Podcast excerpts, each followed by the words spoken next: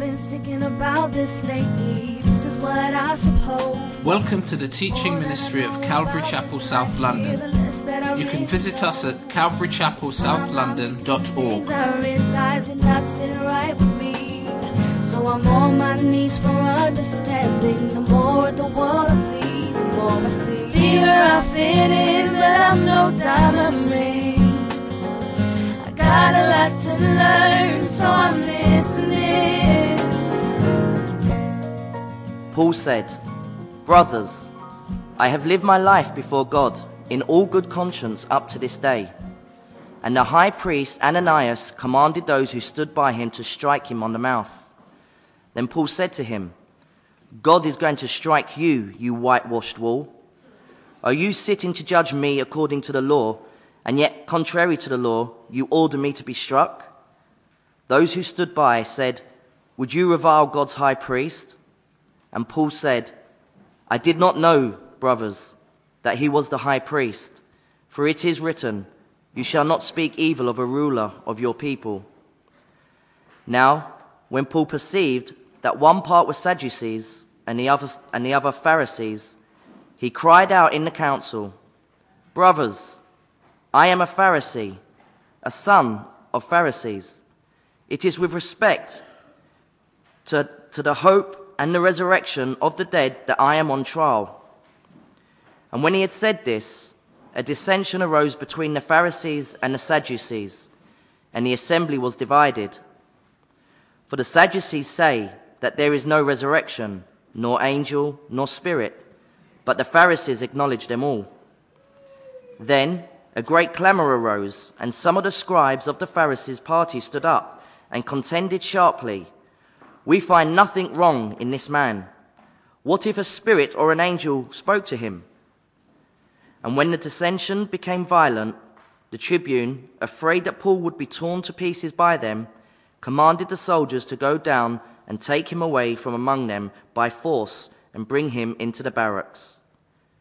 The following night, the Lord stood by him and said, Take courage, for as you have testified to the facts about me in Jerusalem, so you must testify also in Rome. When it was day, the Jews made a plot and bound themselves by an oath neither to eat nor drink till they had killed Paul. There were more than forty who made this conspiracy. They went to the chief priests and elders and said, We have strictly bound ourselves by an oath to taste no food till we have killed Paul. Now therefore you, along with the council, give notice to the tribune to bring him down to you, as though you were going to determine his case more exactly. And we are ready to kill him before he comes near. Now the son of Paul's sister heard of their ambush, so he went and entered the barracks and told Paul. Paul called one of the centurions and said, Take this young man to the tribune, for he has something to tell him. So he took him and brought him to the tribune and said, Paul the prisoner called me and asked me to bring this young man to you, as he has something to say to you. The tribune took him by the hand and going aside asked him privately, What is it that you have to tell me? And he said, The Jews have agreed to ask you to bring Paul down to the council tomorrow, as though they were going to inquire somewhat more closely about him. But do not be persuaded by them, for more than forty of their men are lying in ambush for him, who have bound themselves by an oath neither to eat nor drink till they have killed him. And now they are ready, waiting for your consent. So the tribune dismissed the young man, charging him, Tell no one that you have informed me of these things.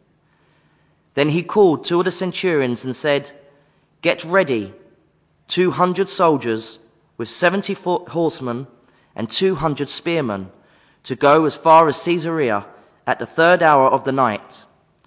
Also provide mounts for Paul to ride and bring him safely to Felix the governor.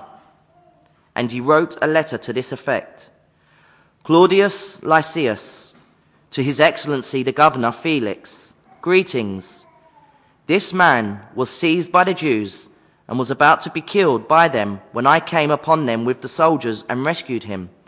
Having learned that he was a Roman citizen and desiring to know the charge for which they were accusing him, I brought him down to their council.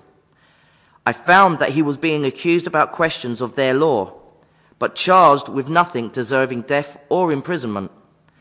And when it was disclosed to me that there would be a plot against the man, I sent him to you at once, ordering his accusers also to state before you what they have against him. So the soldiers, according to their instructions, took Paul and brought him by night to Antipatris. And on the next day they returned to the barracks, letting the horsemen go on with him. When they had come to Caesarea and delivered the letter to the governor, they presented Paul also before him. On reading the letter, he asked what, prov- what province he was from. And when he learned that he was from Cilicia, he said, I will give you a hearing when your accusers arrive. And he commanded him to be guarded in Herod's praetorium. Amen. Shall we pray? Father, thank you for the fact that not only have we come together today to be directed and instructed, but you've brought us together, Lord, to encourage our hearts. And to encourage our hearts with regard to your will, your mission, your purpose, and your plan. Thank you, Lord, that we are a part of that purpose, yet we're here for your purpose. We're here for you and not for ourselves. And so, Father, help us today to gain insight into your will, insight into your purpose for our lives in order that our lives might be wrapped up in your purpose. And as we live for your glory, we know that we will be completely and utterly and totally satisfied. We praise you because you are God and you're in control of all things, not least of all our lives. Thank you for that this morning. For Jesus' sake we pray. Amen. Amen. So here we are, everybody. My name's Robert. I'm one of the pastors here, along with Pastor E and Pastor P.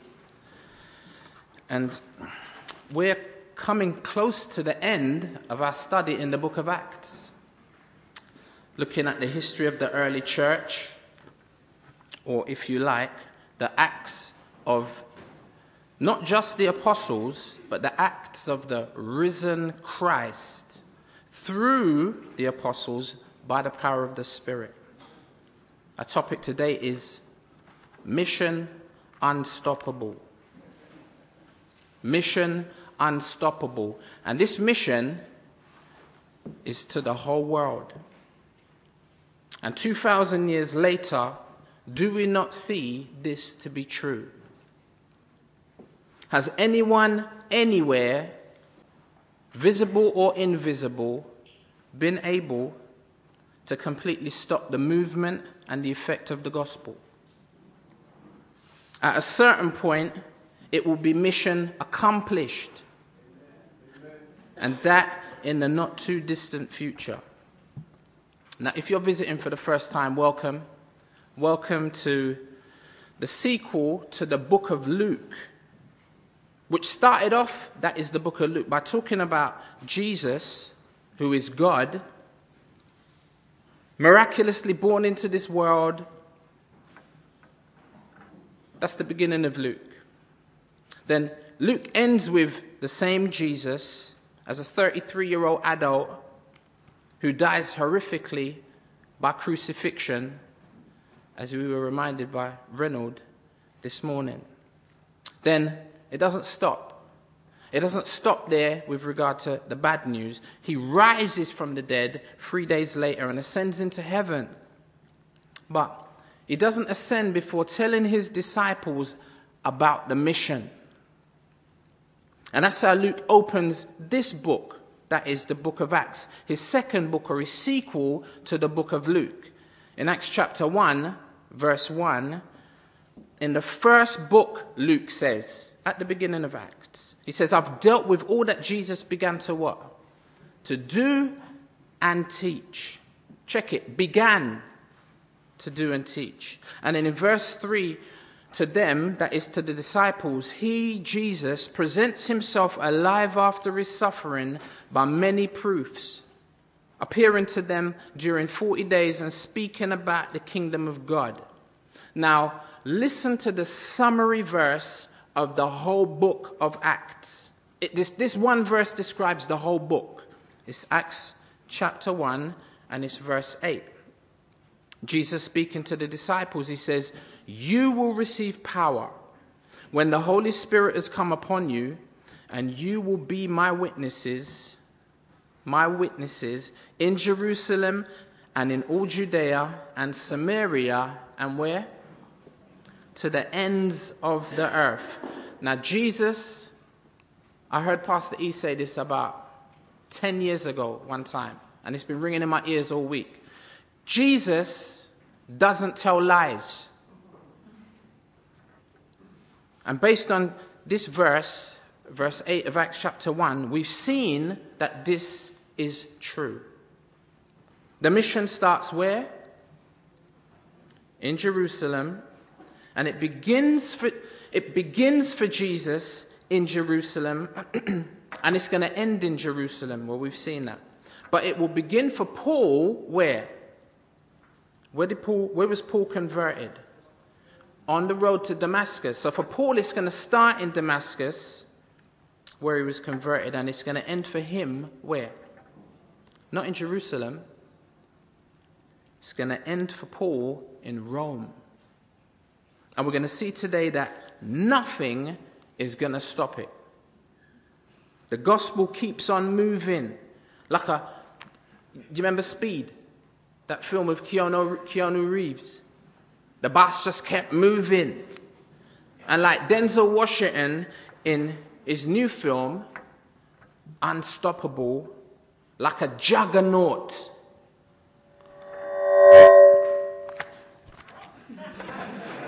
That was right on time. That was the amen from the PA system. See, if if, if we don't cry out, the rocks and the chairs and the, and the PA will cry out. like a juggernaut that cannot be stopped because it's unstoppable. That is the gospel. 2,000 years later, the gospel keeps on moving. How do I know that? Because I'm standing here and you're sitting there affected by the gospel. Now, we must keep this in mind as we travel through the book of Acts, lest we become discouraged at the persecution, the challenges, and the trials in the book and also in our own lives. Three weeks ago, we were reminded that God would allow us to go through difficult circumstances for the furtherance of His kingdom. Two weeks ago, we were challenged to deny ourselves, pick up our cross, and to follow Jesus. Last week, we asked the question Are we ready to die? Well, Paul was. And we saw that those who were hell bent on exterminating Paul were who? From which particular nation? His own nation. Just like it says in John 1 about the Lord Jesus. He came to his own, and his own what? Received him not. They rejected him. Paul now is being rejected by this same nation, the Jews, wherever he went, wherever the gospel went. And there was another national group who protected him in a strange way. Who were, who were they? The Romans. Throughout this book, we see this interplay. And even earlier in Luke, who was it that wanted to kill Jesus? The Jews.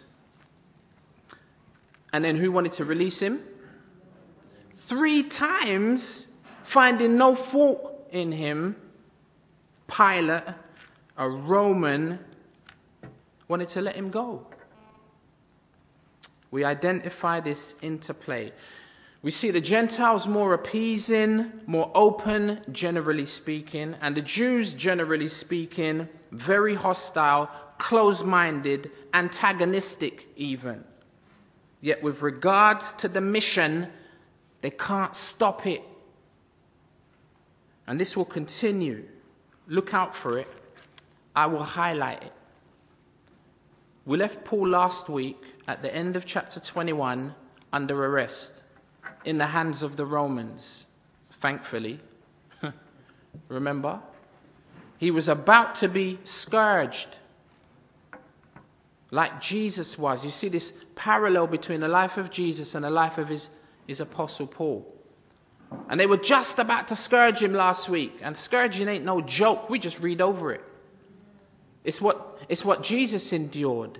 Again, that same parallel. Did you, did you, did you watch the, the Passion of the Christ?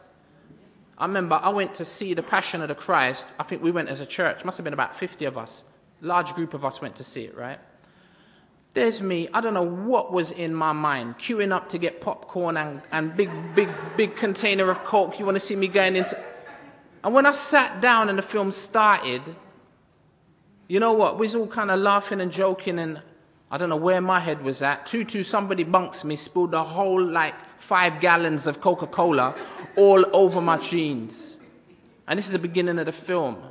And Tutu's when it, when it, when it, when it, when it opened up, I can't remember what the opening scene was, but the opening scene just made me go, oh my gosh, did I forget where, where, I, was, where I was coming, what I was coming to see? And, and the, I didn't touch the popcorn for the whole film. And you know, the scene in the film that really, I mean, the crucifixion scene was, was well depicted, it was horrendous. But you know, the scene that got me was the scourging when they tied him to that and they scourged him. Now, this is what was going to happen to Paul in the, at the end of the last chapter. And he was able to say, you know what, to the tribune, I'm actually a Roman citizen. If he had gone through that scourging, he may not have been able to make it to Rome. Because that scourging, once they finish with your back, I mean, it's right from your, your neck back right down to your ankles, they scourge you. But the way the flesh is ripped off of your back, not just the flesh, but also the, the, the, the blood vessels and, and the muscle. Once they finish that scourging, check it. You can sometimes see a person's lungs in their back because the, the skin's been shredded. And this is what Paul just missed. Thank the Lord. But then, after es- escaping this Roman scourging by exploiting the loophole in Roman law, which excluded any Roman citizen from this penalty without a proper trial, in order to get to the bottom of Paul's alleged crime, on the very next day, the Roman officer releases Paul from his chains and brings him before his accusers, because the tribune wants to find out what going, right? So, verse 1. Before his accusers, verse 1 says, And looking intently at them, looking intently at the council, possibly looking at faces that Paul was familiar with and who were familiar with him. This is the same group of leaders that had condemned Stephen 25 years earlier, and the Lord Jesus earlier still. This is the ruling council, the highest Jewish authority in Israel, the Sanhedrin. And knowing their blood-stained history, listen to how Paul refers to them. Brothers, lovingly and informally. He says, Brothers, he says, I've lived my life before God in all good conscience up to this day, he says. And this is true. Paul was a man who, even before he had come to know Christ, had acted according to his conscience, although misguided, right? And after meeting Jesus, he continued in the same way. So he's being honest. He was a, a man of integrity from beginning to end, albeit now he's standing on the other side of the line, playing for the other team. a team that these Jews hate. So, in their eyes, how dare Paul suggest now that he's acting in good conscience? So, in verse 2, we see a swift and hearty response. Old time friend Paul, or not? Verse 2 And the high priest Ananias commanded those who stood by him to strike him on the mouth, slap him in an unclean mouth. Fierce says the high priest. This cheeky brother, talking about good conscience. He knows nothing about a good conscience, at least from their religious point of view.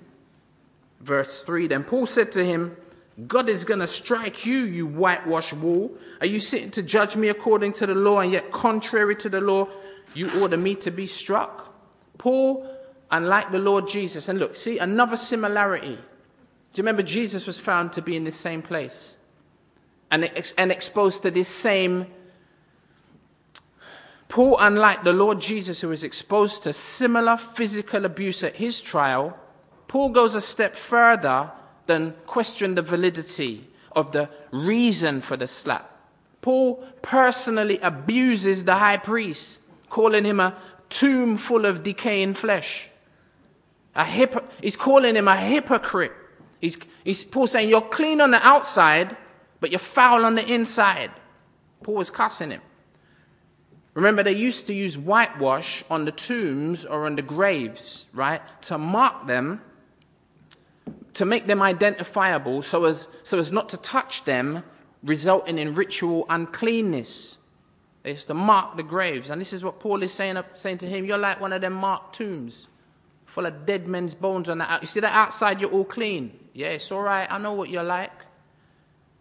Paul gets personal, verse 4. Those who stood by said, Would you revile God's high priest? And Paul said, Oh, I did not know, brothers, that he was the high priest. For it is written, You shall not speak evil of a ruler of your people. Now, because of the lack of clarity of this text, it is suggested that the high priest could have been quite a distance away from Paul, unrobed and not in his official attire, what with the court being convened at such short notice. And because we understand that Paul possibly suffered from bad eyesight, maybe Paul didn't realize who it was that gave the order for him to get boxed. So Paul drops the ball at this point and he swiftly apologizes, doesn't he, for his hasty reaction. And although Paul's face is stinging and his pride is dented, Paul is a very clever, quick thinking individual. Look at verse 6. Now, when Paul perceived that one part was Sadducees and the other Pharisees, he cried out to the council, Brothers! I'm a Pharisee, a son of Pharisees. It is with respect to the hope and the resurrection of the dead that I am on trial. See, this group is a little bit like the Houses of Parliament. On one side, you have the liberals, and on the other side, you have the conservatives. The liberals are Sadducees, and the conservatives are the Pharisees. Now, although they are one government, they have fundamental differences of opinion. Sounds a little bit like our present coalition government. David Cameron and Nick Clegg, their parties are at odds. Now, we may or may not agree with them. They may or may not agree with each other. But we still have to pray for them. Amen. So, Paul highlights their differences and he sides with one group. Verse 7. And when he had said this, a dissension arose. Now, this is not just a casual difference of opinion it's strong disagreement that leads to an uproar, as we will see in a moment.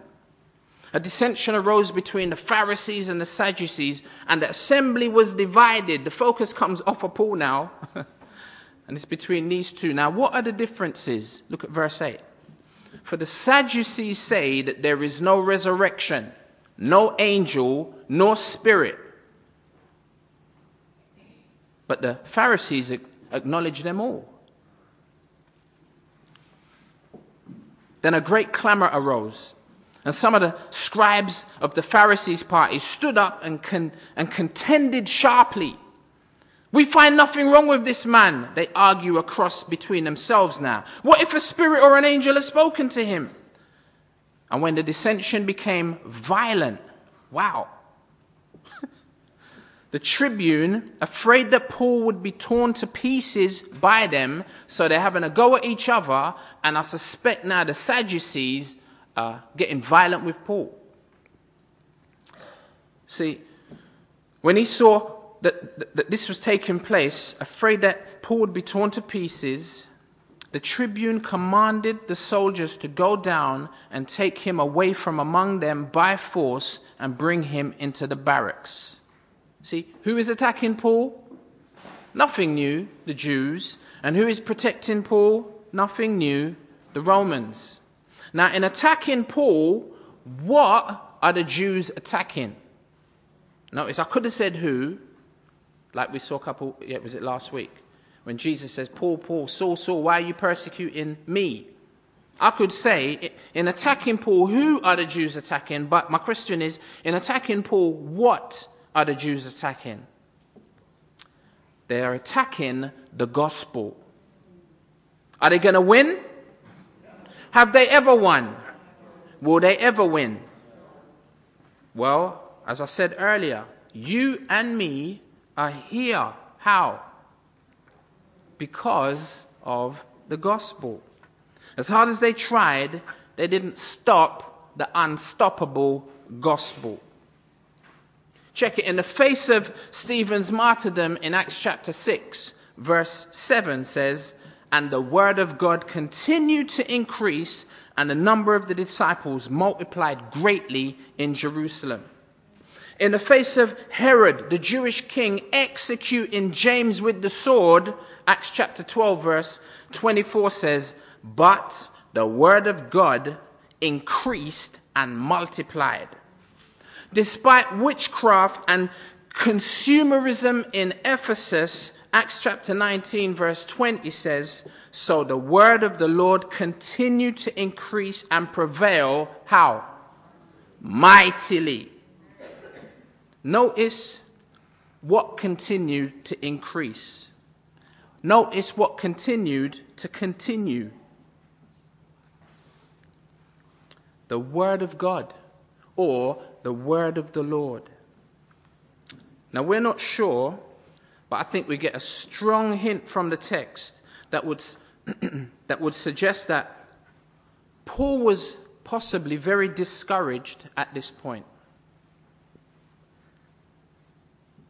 You might, you might be like, but why, that don't make sense. The word, of uh, the, the word of the Lord is increasing, the word of God is continuing. How can Paul be discouraged? It doesn't make sense in the light of the gospel going forth and conquering, Paul being discouraged? Well, just because the word of God is not being defeated doesn't mean that God's people are not being defeated. We just talked about Stephen's martyrdom in Acts 6. We talked about James's martyrdom in Acts 12. Look at the greatest victory of God's word and its fulfillment in Christ at the cross. God's greatest victory wrought at the cross, the place of suffering. The place where the devil, death, hell, and the grave were all conquered. Yet, not without sacrifice. At the expense of Jesus' crushed body, brutalized, a thousand times slashed, and permanently scarred.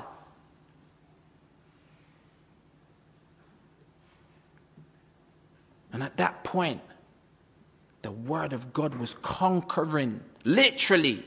John chapter 1, Jesus is the Word conquering. Did it look like he was conquering? And I'm sure it didn't feel like he was conquering physically. And maybe that's how Paul is now feeling. See, the persecution just keeps on coming, wave after wave, and it won't let up. I mean, Paul just starts to talk to the man them like, like his brothers, and they start pummeling him again. And Paul is he's exhausted. I mean, how would you feel? See, how many years has Paul been in ministry? See, because we turn the page, we don't realize. He was, he was born approximately 5 AD. His, conver- his conversion happened around 34 AD. Twelve years after his conversion, Paul begins his public ministry in the church at Antioch. Twelve years after his conversion. Because he goes off to Arabia for a period of time, and then he's, he's home in Tarsus. He ain't doing no public ministry, at least as far as we know. Twelve years later, he then links up with Barnabas on the invitation of Barnabas at Antioch in Acts 13. And then they leave for their first missionary journey, remember? AD 49, we see the second missionary journey.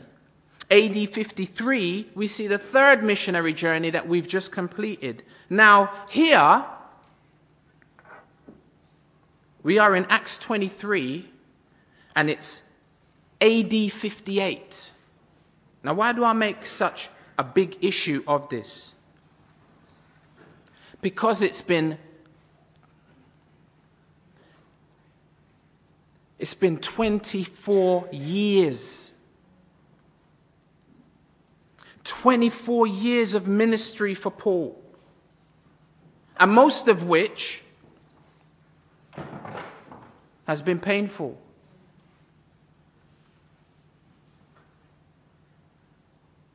24 years.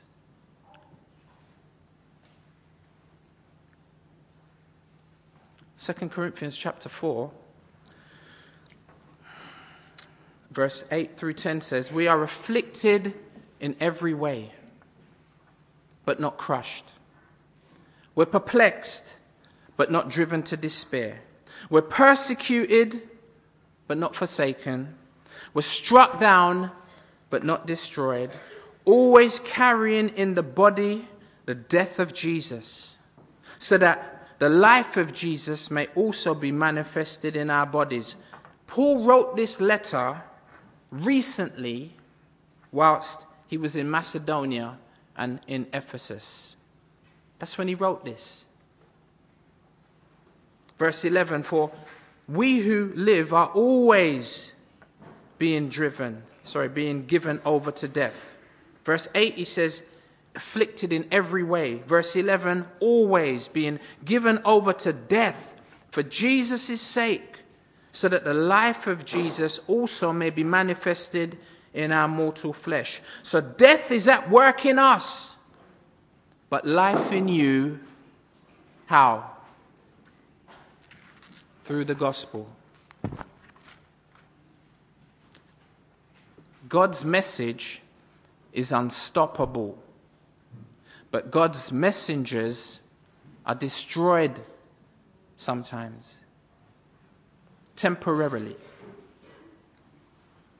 Jesus said, You know what? Don't worry about them that can destroy the body, because that's not where it ends. Worry about him who can throw body and soul in hell.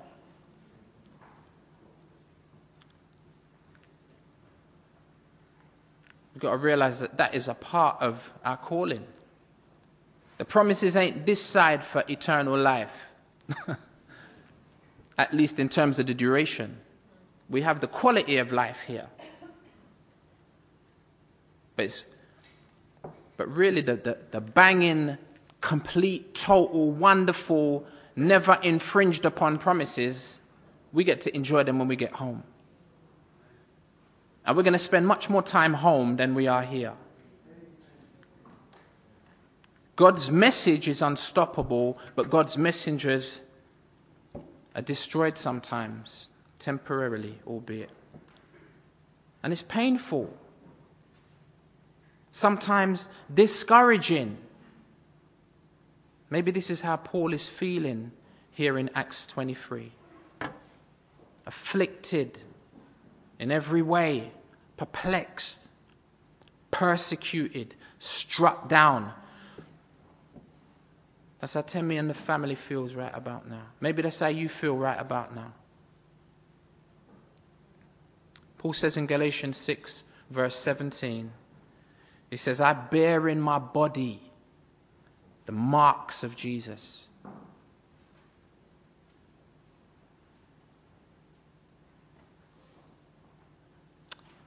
Who better to comfort Paul at this point? None other than the Lord whose marks he bore. Look at verse 11 of our text.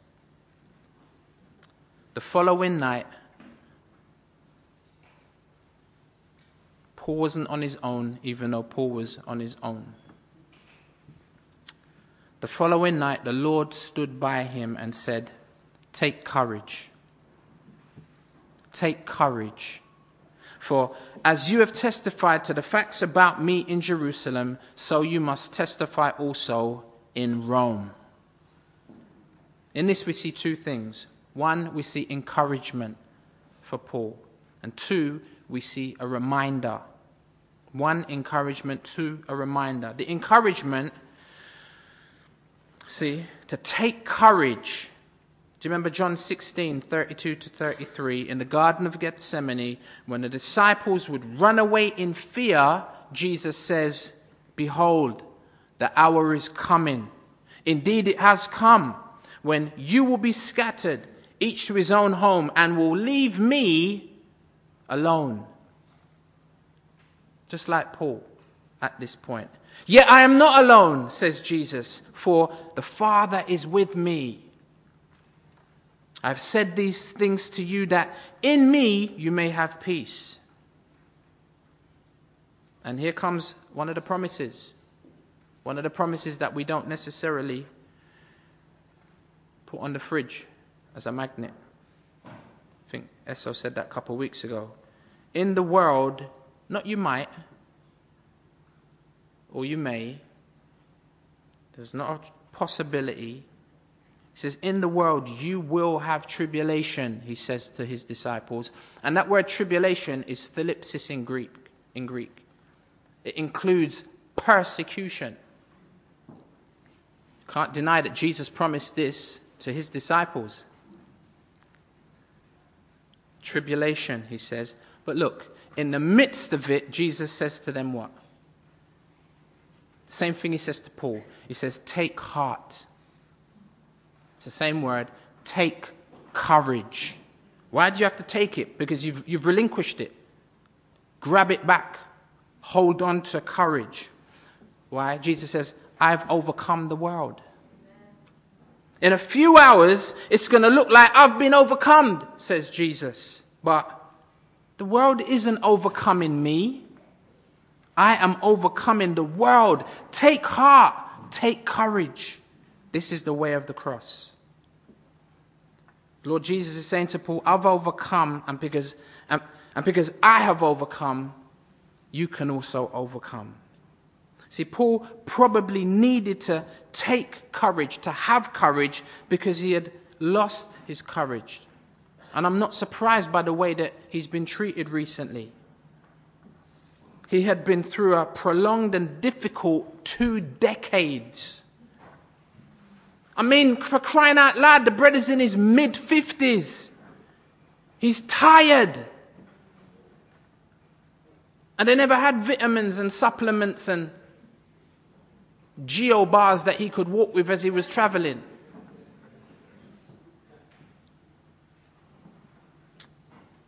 He's busted. He's mash up. Yet in a book that he will write within the next 36 months, he says, in Philippians chapter 1, verse 23 25, he says, It is my eager expectation and hope that I will not be at all ashamed, but that with what? Not just courage, you know.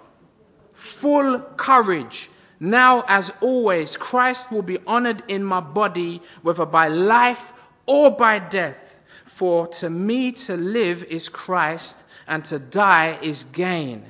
For if I am to live in the flesh, that means fruitful labor for me. Yet, which I shall choose, I cannot tell. I'm hard pressed between the two. My desire is to depart and be with Christ. I want to go in a rapture. He wants to die now. For that's far better. But to remain in the flesh is more necessary on whose account? You see, Paul's not even thinking about himself. He is, but he, he immediately realizes it's not about me.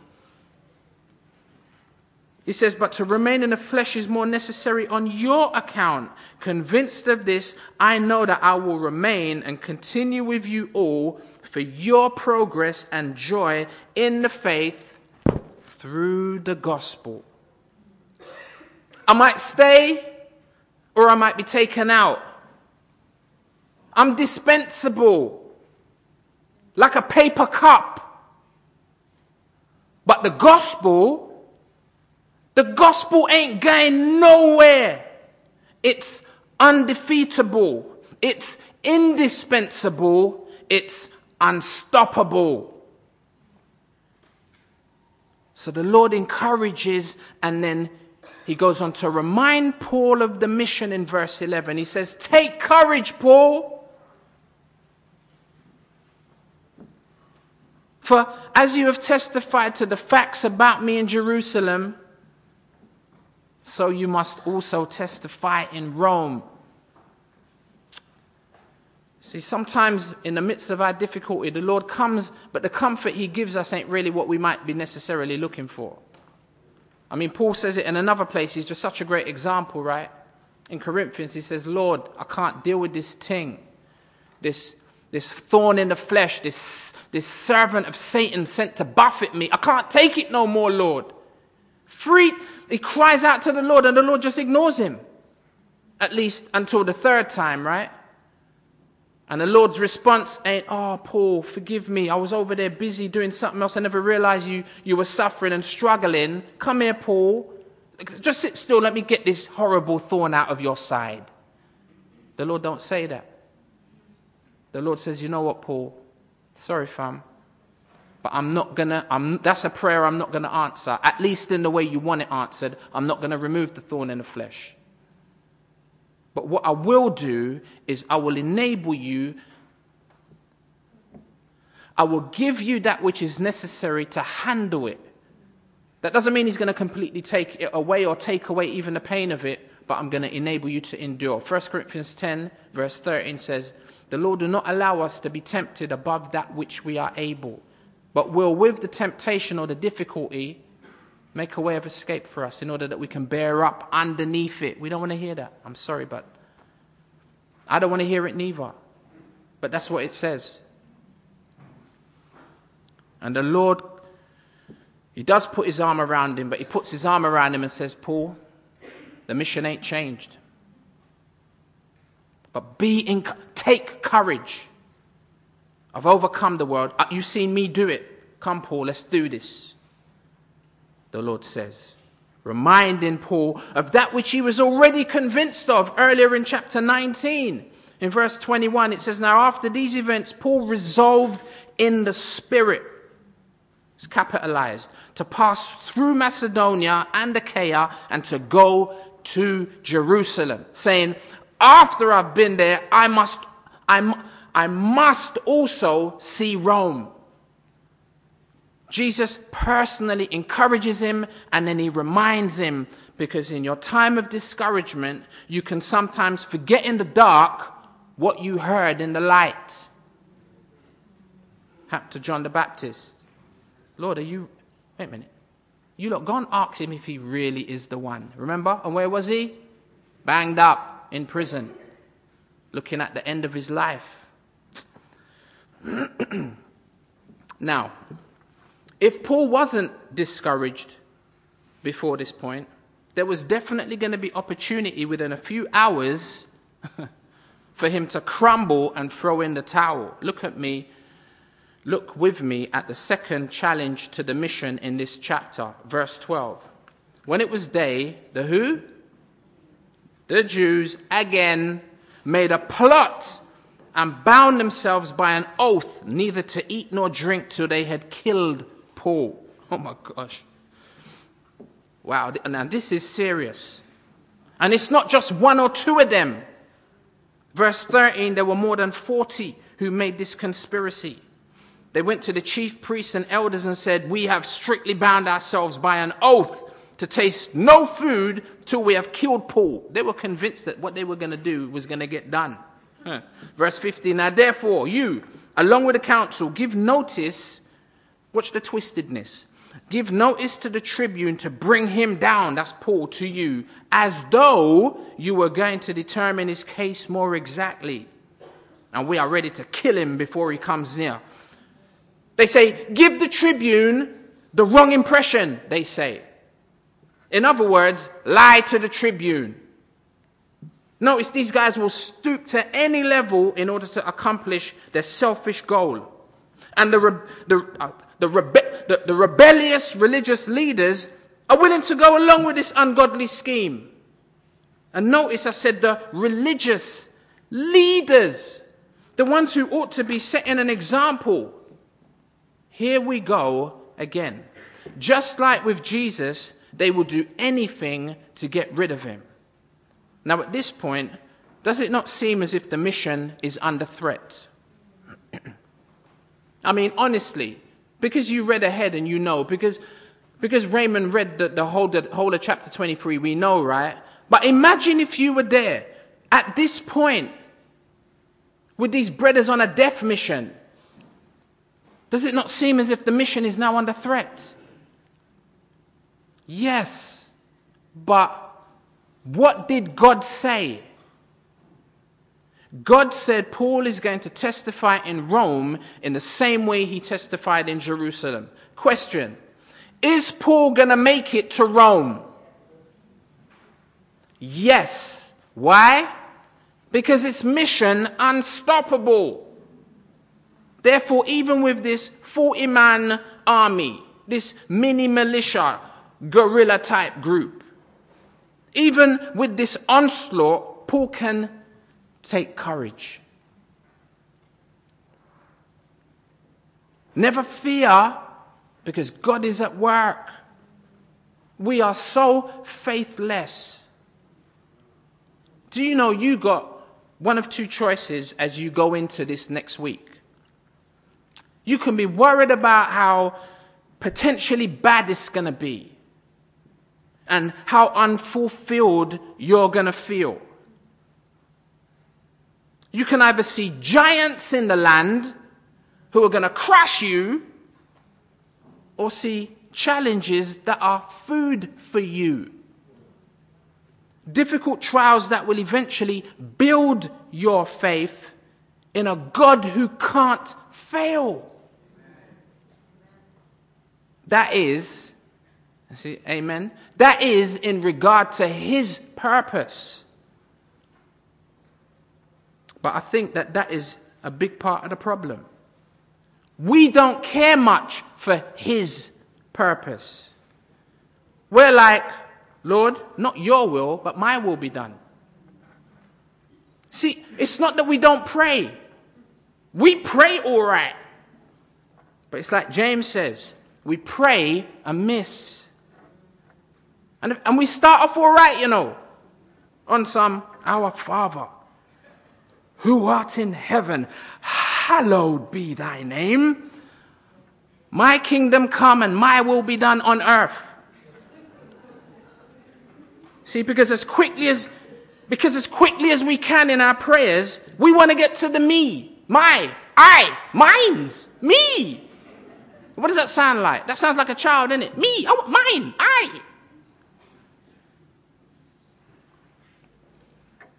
Did you know that there's only one fundamental commandment in the satanic Bible? Now, that's two things in one. Some of you never even knew there was a satanic Bible, right? Check it. There's only one fundamental commandment in the satanic Bible. It's written by a man called Anton LaVey. Anton Szandor LaVey. See, the old prince of darkness himself. And do you know what that commandment is? The only one.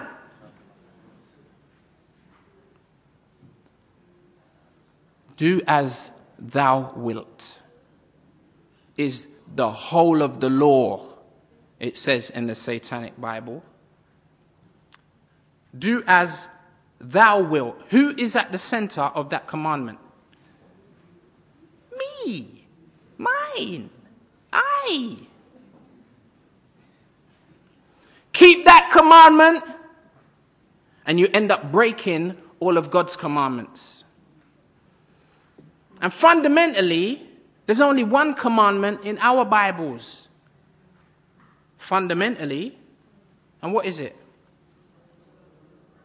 See, God is at the center of that commandment. Put God first. That's how you can, that's how you can sum up the first commandment. And you keep that commandment, and you end up keeping all of God's commandments loving your neighbor as yourself, not lying, stealing, committing adultery, having sex outside of marriage. If you keep that one commandment. And very often, the reason why we are so glum, so down, and so dissatisfied is because our prayers are not being answered. And we're not getting our way because we want to do as we wilt. Tell me I'm lying.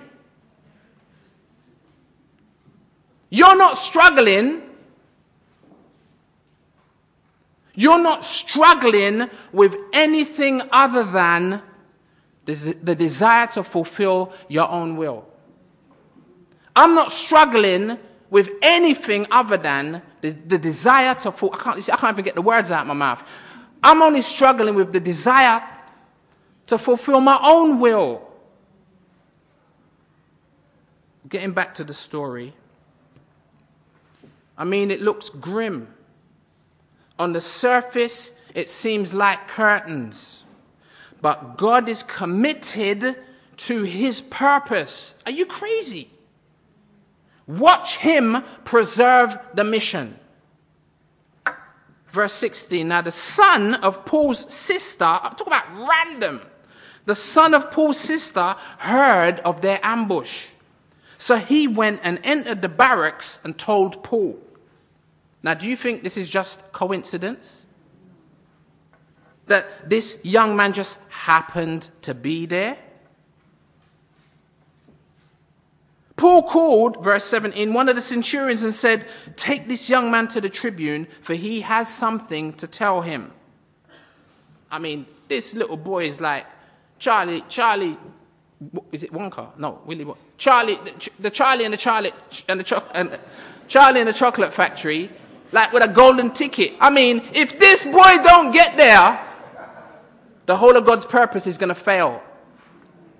Like, it's heavy. Jesus, look at these 11 disciples. They're all jokers, all of them. Lord, you're going to hang the purpose of the,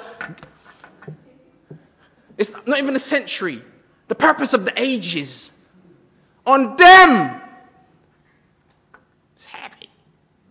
And this little boy, I mean, he could have tripped over and bust his head on a rock and died. Everything is wrapped up in this little boy getting to the tribune. I mean, how hard was this? God placed this young man in the right place at the right time. Simples. The tribune is then exposed to the ambush in verse 18 through 21. Look at verse 23. Then he called two of the centurions and said, Get ready 200 soldiers with 70 horsemen and 200 spearmen to go as far as Caesarea at the third hour of the night. Also provide mounts for Paul to ride and bring him how? Bring him how? Safely to Felix the governor. I love it. Paul, check it. This little old, frail, weak, blind guy. I mean, Paul's the dude with the milk bottle bottom glasses. How many soldiers, how many soldiers does God get to look after him? How many? 200? Is it 200? You're not looking good. You're not looking good. 200 soldiers, 70 horsemen, and 200 spearmen. Oh my gosh. 470 Russell Crowes. Like nearly, nearly 500 gladiators to protect one man. Juggernaut. I can't wait to see that film. You know the film I'm talking about?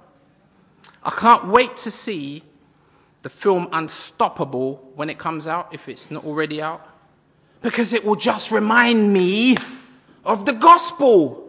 It's unstoppable. An army of crack troops over 10 times the size of this little Jewish renegade outfit. Remember that we was terrified of a minute ago. They looked really impressive a minute ago. Well, they're going to be rubbing their stomachs in hunger in a few hours' time. Question Is Paul going to get to Rome? You don't sound very convinced. More importantly, is the gospel going to get to Rome? Is the gospel going to get to the ends of the earth? I can't hear you. Do you believe it? Do you believe the gospel is going to get to the ends of the earth in our time? Hmm. Even though some of you hesitate, the answer is yes. Because, because Jesus said so. And Jesus doesn't tell lies. He said so in Acts chapter 1, verse 8. The only question is are you going to play a part in seeing it happen? It's the indestructible gospel, it's unstoppable. 470 soldiers to ensure the safe travel of the message and the messenger. Claudius Lysias, this high ranking Roman tribune, then writes a letter outlining the situation to his superior in Caesarea. Verse 25 through 30, we see that. And they escort Paul and the letter the same night. Nothing, nothing long to Antipatris. God is, can you see, God is able to protect his investment? Easily. To the point where he can, he can, he can leave it in the hands of a boy. Or some joker 11 disciples. Or hello. Nothing ain't changed right? It's in the hand it's in our it's in our hands but, but you see, that's the thing. It's not in our hands, it's in His hands. And He's able to protect His investment. And fundamentally, primarily, His investment isn't you and me, it's the mission, it's the gospel. We are His inheritance, we are His investment. But what we are is wrapped up in the gospel. We are trophies of the gospel. We are an investment, but it's the gospel that has given us our worth. And Jesus is the initiator of the gospel. Without the gospel, there is no me, there is no you, there is no salvation. And none of us, can I remind us this afternoon that none of us are indestructible in an earthly sense. But the gospel is, it's unstoppable. Amen. Father, we, oh Lord, I'm all hyped up and excited, but I know that within an hour or so, it's going to dissipate. And I thank you, Lord, that you know my frame. And I, am sure I identify with my brothers and sisters who are here this afternoon. Yet, You, the God of Israel, you neither slumber nor sleep. You're proactive. You're not, you're not like us. Our thoughts are not your thoughts. Our ways are not your ways. You don't procrastinate. You're on, Lord, you are on this thing. And you're not, you're never caught slipping. And Father, you've called us in the gospel, by the gospel, through the gospel, the good news about Jesus Christ and his suffering in our place, in order that we might be able to put on the shirt and join your team and get on the pitch and play for you, to play not just for you, but with you. And yet, Lord, all it takes is a, is a FA Cup final for us to get distracted.